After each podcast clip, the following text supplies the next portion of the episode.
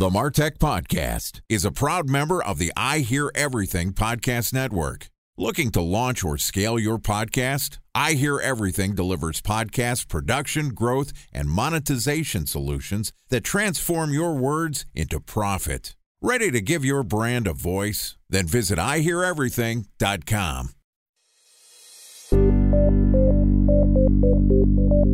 From advertising to software as a service to data. Across all of our programs and clients, we've seen a fifty-five to sixty-five percent open rate. Getting brands authentically integrated into content performs better than T V advertising. Typical lifespan of an article is about twenty-four to thirty-six hours. If we're reaching out to the right person with the right message and a clear call to action, then it's just a matter of timing. Welcome to the MarTech Podcast, a Ben J. Shap L L C production. In this podcast, you'll hear the stories of world-class marketers that use technology to drive business results and achieve career success. We'll unearth the real-world experiences of some of the brightest minds in the marketing and technology space so you can learn the tools, tips, and tricks they've learned along the way. Now here's the host of the MarTech Podcast, Benjamin Shapiro. Welcome to the MarTech Podcast. Today we're going to discuss marketing in the retail and fashion industry. Joining us is Steve Hartman, who is a digital and retail executive, advisor, and investor. With over twenty years of experience spanning retail, general management, marketing, and technology, with a strong focus on creating breakthrough customer experiences, building brands, and developing successful global organizations, Steve has led marketing at a variety of well-established retail brands, including Urban Outfitters, Eddie Bauer, Windsor Fashion, and hey, we also worked together a long time ago at eBay. And today, Steve and I are going to discuss some of the recent trends and changes in the retail industry. All right, on with my conversation with Steve Hartman, digital and retail executive, advisor, and investor. Steve, welcome to the MarTech Podcast. Ben, great to be here. Thanks for having me. It's great to have you. It's great to see you again. It's been, God, has it been ten or fifteen years since we worked together at eBay? It's been longer than I care to admit, actually. I said this offline. You look exactly the same to me. Let's just pretend we all look like we did fifteen years ago, and it's great to catch up. It's so great to catch up with you, Ben. Always great talking with you. So, you know, we worked together in the internet marketing department. You, I think, were managing the advertising team. You had some cross-functional roles within eBay. And I went off and decided to, you know, run some piddling startup and then run the marketing department for some other early stage companies. And next thing I know, I blink and you're like running marketing departments at these really big fashion brands. How did you, first off, make the jump from e-commerce and advertising to running the entire marketing department at the Urban Outfitters, Eddie Bauer's, Windsor Fashion, really like large publicly traded companies? It was a really interesting transition for me.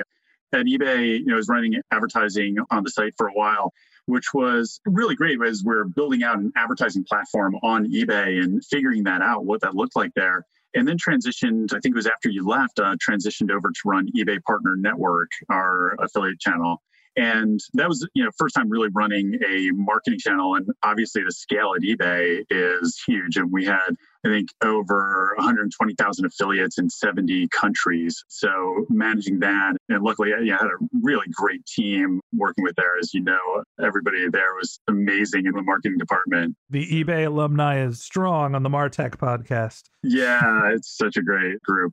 So I had that experience of running one large channel at eBay and then kind of went smaller and broader and went into, of all things, the self-storage world. I said, someday I'll write a memoir called Two Years in Storage. But um, spent about two years at a company called CubeSmart. And there got a really broad experience running direct response T V campaigns, owning all the digital channels, actually rebranding the company. So that was one that kind of set me up for then taking that broader experience and then going into some other companies and made my way into Urban Outfitters through another ex-eBay friend who worked there who helped recruit me in and jumped in on the deep end, managing all of marketing for the Urban Outfitters brand. And one of the keys for me was really surrounding myself, being able to learn from the people who are around me and then reaching out to mentors and asking them the questions that I didn't know and just being open to learn and aware of what I didn't know at the time.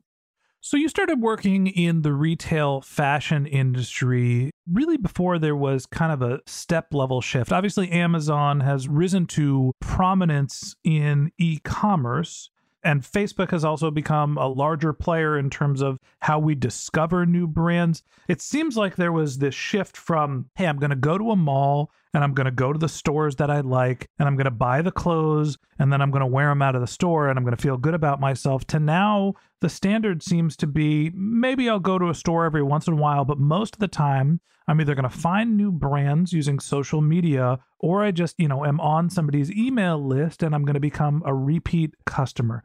Talk to me about what has changed in the fashion industry in terms of how we buy and the customer's behavior from when you started in the industry working for Urban Outfitters to what you're seeing today.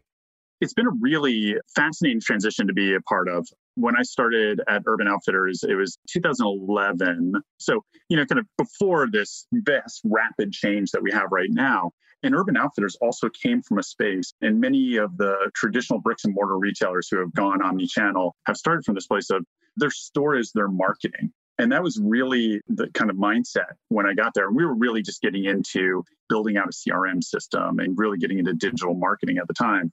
And the website was there for sales, you know, not as much for inspiration and for content and engagement. So that definitely shifted in the time that I was there, where we started thinking differently about all the content that we're putting out. What does it mean to have an app? Is it just about selling a product, or is it about engaging the customer? How do those experiences come together as far as the offline and online and marrying those? And then also, even within the retailers, traditionally, the e-commerce team and the store team were a little bit at odds because they each had sales numbers that they were trying to hit. So they're not acting like an omni-channel retailer. They're acting like two different channels. And I remember when I came in, my partner in stores, the first time we were meeting, and he was kind of joking, saying, oh, so you're the new guy I'm going to fight with, because I was running e-commerce and marketing. And I said, no, I don't think we should be fighting. You know, at the end of the day, the customer doesn't care if we have two P and L's. Like, she just wants to have a great experience with us as a brand. And he's like, oh, that's great. We're going to get along awesome. And we did. It's like, good answer, but I'm going to fight with you. Oh, yeah, yeah. No, we had a great relationship. And we saw e-commerce penetration going from, you know, low teens going up into the twenties, up into the thirties. And just seeing that evolution of how she's connecting with you. She's not just going to the store for the first time. She's doing her research online. It used to be starting searching Google, and then Instagram started taking off, and Facebook, obviously, then moving over to those channels and really getting her inspiration there. And now with Instagram and influencers and really engaging there and making sure that you got a presence and you're inspiring her, that's really where it's shifted to. And it only has continued to be more rapid in the evolution. Obviously, this year has been dramatic from that perspective. So you mentioned three things that I think are important to highlight. One, there's the notion of building out a C R M and understanding who your customers are, which wasn't always a retail or a fashion industry best practice. A lot of it was, boy, I hope I can drive foot traffic. And somebody comes in, they give us their credit card, and they walk out of the store. We never know who they are. And that's a practice that's changed. The marketing mix has changed as well, where you're starting to think, I mentioned before, email marketing and brand development, and in addition to sort of the direct sales model. And then there's the notion of the analytics that go into retail and fashion of, when I serve an ad, how do I understand if that person is buying online? That seems like a pretty easy transition, or coming in stores, so you can evaluate the R O I of your marketing efforts. Walk me through the chicken or the egg problem. When you are approaching a new brand, you've done this a couple times. You know, are you sitting there saying we need to get our C R M established first before we do our marketing? We need to figure out our omni-channel strategy, or are you figuring out what are the marketing channels that you need to establish first to get data? It's a little situational, depending on where they're at and what the immediate priorities are from a brand perspective, and then trying to figure out also you're managing resources. But first of all, as I think about marketing and retail, there's a couple things that are really important. First is like knowing your customer and really being able to engage with her, knowing your product, obviously, and then the relationship with the customer and the product, being able to plan and execute these truly compelling marketing campaigns, and then being able to test and analyze and then iterate.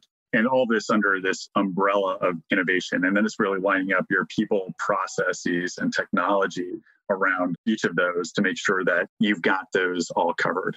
So the most important thing, I think, is starting with understanding your customer. So having customer insights, because a lot of times retailers and traditional retailers may think they understand their customer, but they really have one lens to it, which might be the stores and the store associates. And you're not really getting this full view of who your customer really is.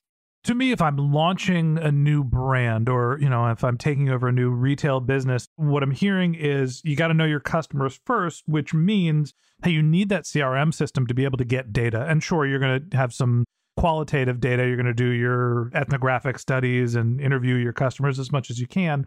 But you got to have that email capture and basically lead evaluation system set up. You have to have your C R M to understand who it is. And then you need to be able to set up your omni-channel marketing to understand not only your e-commerce transactions, but also what the impact of your digital marketing is going to have on in-store sales. And then you start thinking about, all right, let's cultivate some marketing channels.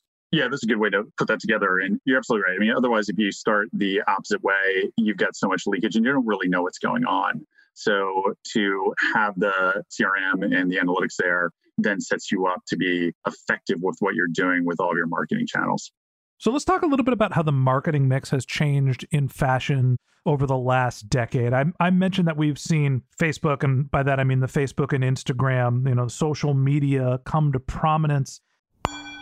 Time for a one-minute break to hear from our presenting sponsor, Mutinex. In nineteen nineteen, John Wanamaker said, "Half the money I spend on advertising is wasted. I just don't know which half." Well, the advertising landscape has changed since then, and instead of reaching your audience on two channels, you're probably reaching them on twenty. Turns out John didn't know how easy he had it. But that doesn't mean that you should give up on striving towards marketing effectiveness.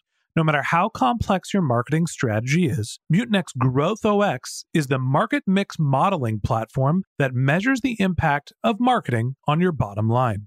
Mutinex's market mix modeling platform calibrates your insights against the latest market conditions so you can make media and marketing investment decisions confidently and quickly.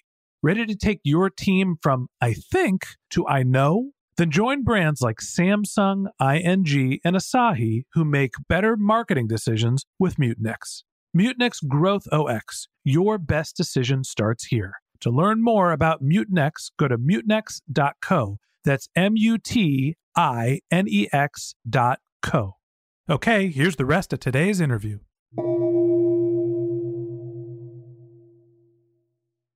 A special thanks to our presenting sponsor, Mutinex. Ready to take your team from I think to I know? Then join brands like Samsung, I N G, and Asahi who make better marketing decisions with Mutinex. Mutinex Growth O X, the marketing mix modeling platform that makes measuring R O I fast, easy, and cost-effective. Request a demo at mutinex dot co. That's M U T I N E X dot co.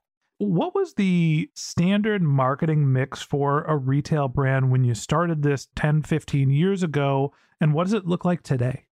The standard marketing mix was, there was a lot of catalog, was where a lot was being spent.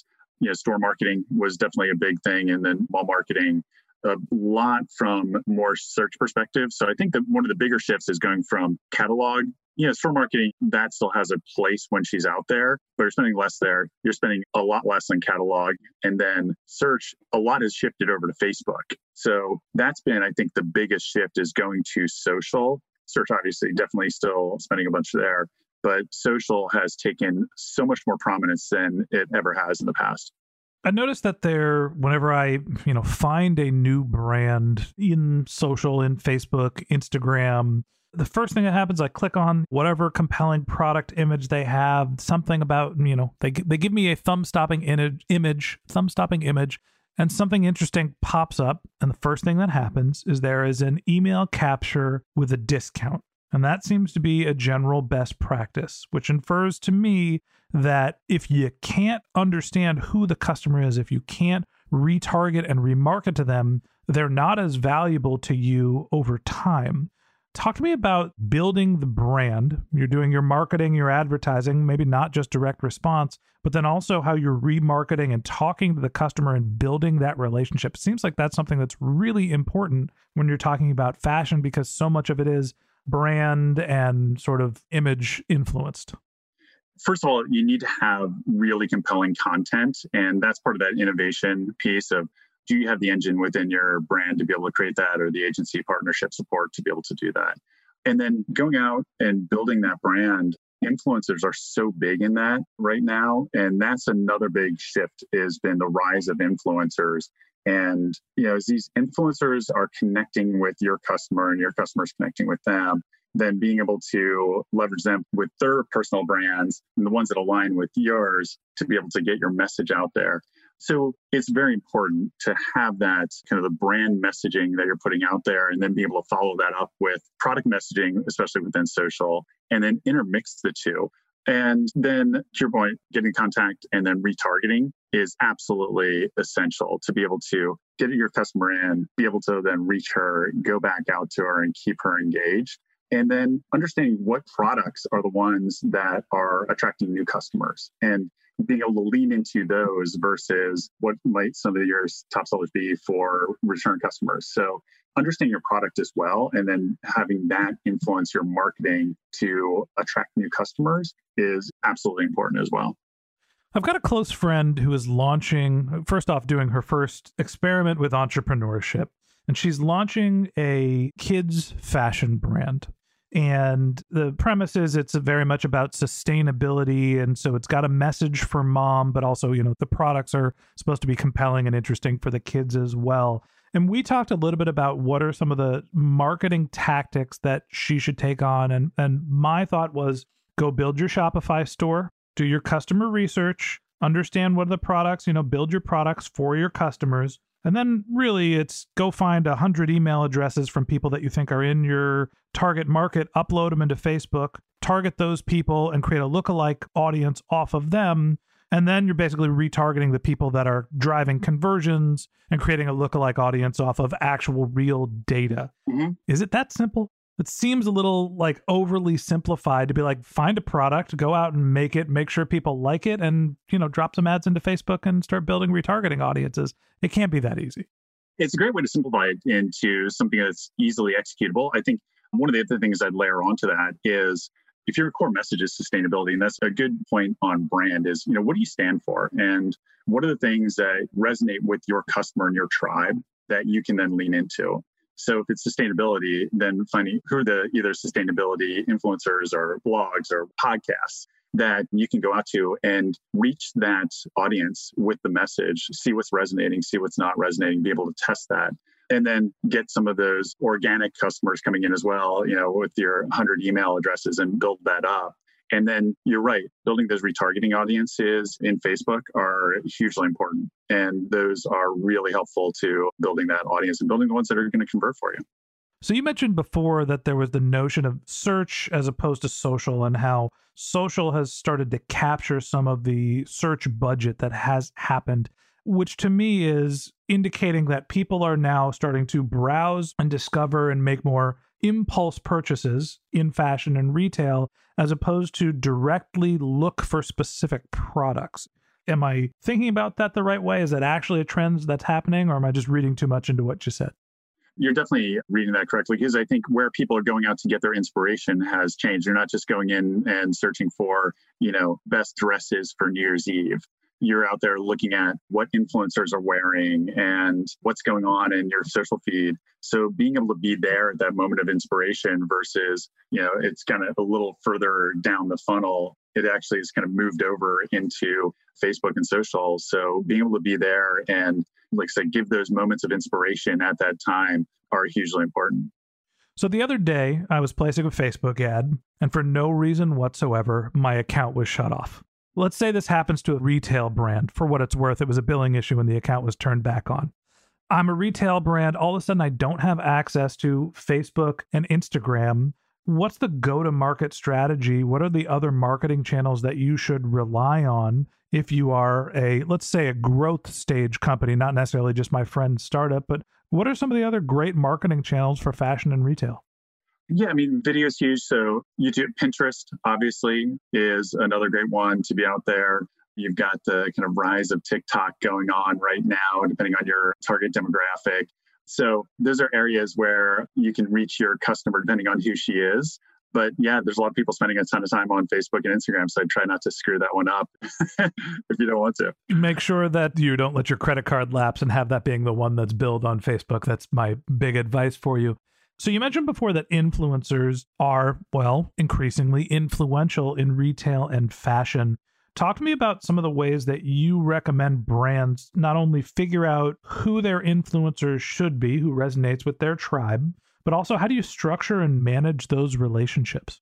There's some great tools that are out there for, you know, mass influencer programs, but I think for smaller brands, just seeing who are the people who are their organic influencers. And that's the way with some of the brands that I've worked with that we've found some of our bigger influencers who were girls in high school who started, you know, posting about the brand, not even being paid, and then seeing that they're following and how much traffic they're getting on the posts with our tags. So those were some of the ways that we organically kind of started and were able to find these influencers who really cared about the brand and were really connected with it, not just going out and trying to recruit influencers who you think might be interested or not.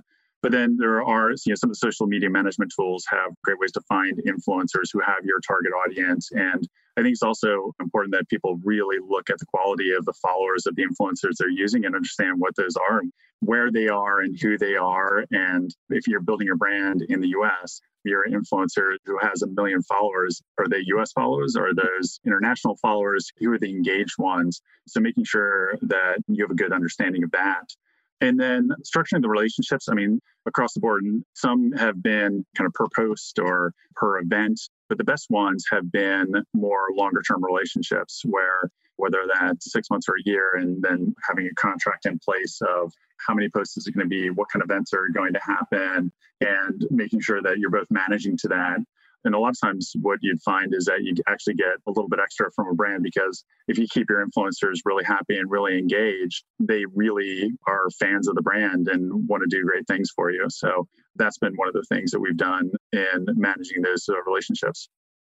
So when you start to think about working with businesses at scale, you're investing and advising at this point, going from, hey, my friend is launching an early stage company and looking for her first customers to, all right, a brand that's the, you know, the size of Urban Outfitters and Eddie Bauer and Windsor. What are some of the hurdles that you need to overcome to get to scale? It seems like things are relatively simple at the small stage. Build some products, run your Facebook ads, know your audience, find your influencers. I'm sure it's more complicated when you're working with a marketing team that's hundreds of people and an organization that's international. What are some of the challenges that you face when you start to get to larger points of scale? A few things. I think some of the earlier growth can be a bit easier as you're going from zero to, you know, ten thousand is a lot easier than going to ten thousand to ten million. So I think continuing the growth when you've got a larger base is one of the things that's challenging because you've got to work with larger and larger, whether it's influencers, you've got to spend more to get in front of customers. So that's one of the things that's challenging. I think the complexity can sometimes get a bit challenging for folks as well, as now you're really getting deep into each one of the channels. I think where it gets complex is you start to hit saturation in some important channels. So you need to diversify, but then you run into problems when you're diversifying channels with your analytics and, you know, more money, more problems. So I understand that what you're saying in the sense of, look, growth at the earlier stage is relatively simple. You know, you got to have a compelling product and understand who your target market is. But when you start to get to the point of scale, what are some of the problems that you run into? Yeah, I think one of the challenges can be where you get into some level of saturation in the channels that you're in and, you know, some of the people you might be working with, and then going to find those other channels to fill in that additional volume that you're looking to drive, which can be harder. So I think that's where it can be simple to go from small growth to medium growth. And then you get that large, trying to get that flywheel going at a much larger scale when you're already saturating in the places that you're at can be more difficult. It's a lot easier to get a high school girl with ten thousand followers to talk about your brand. But when you're at the point of scale and you're starting to work with, you know, a Kardashian, it might require a little bit more legwork to get those relationships established and to get them to be published.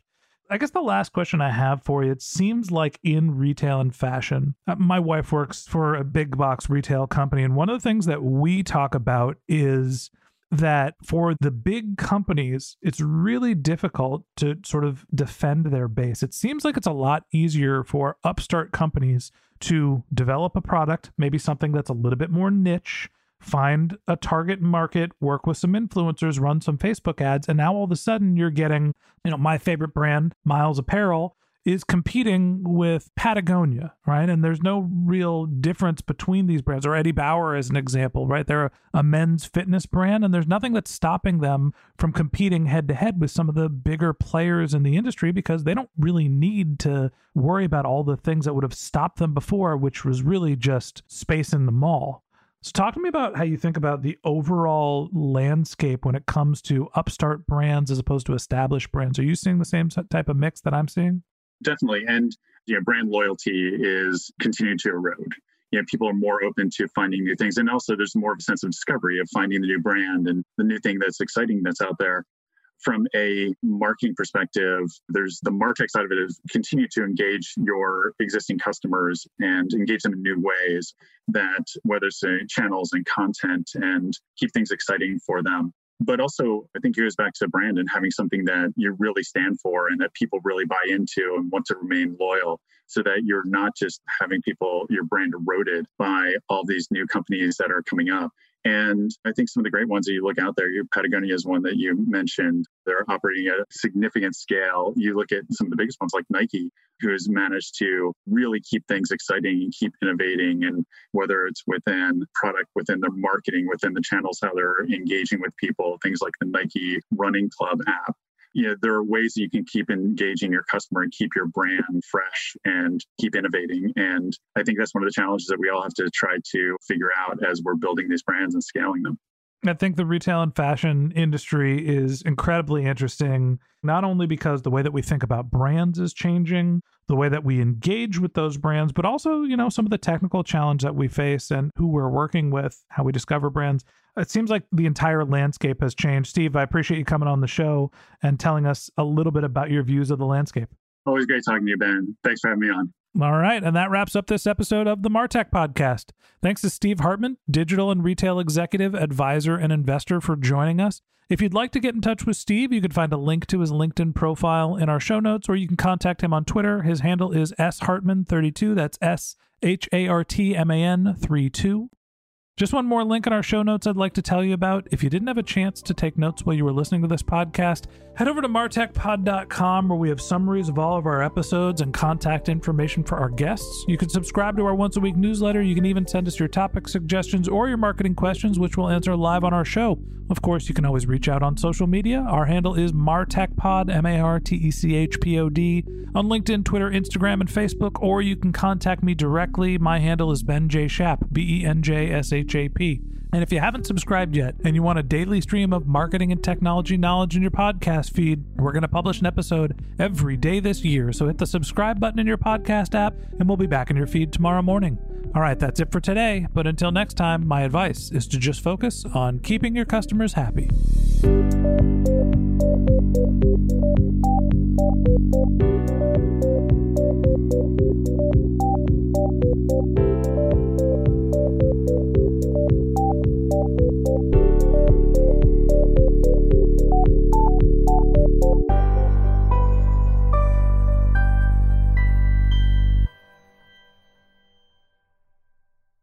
Thanks for listening to the MarTech Podcast, an I Hear Everything production. Looking to launch or scale a podcast like this one for your brand? Then visit I hear everything dot com.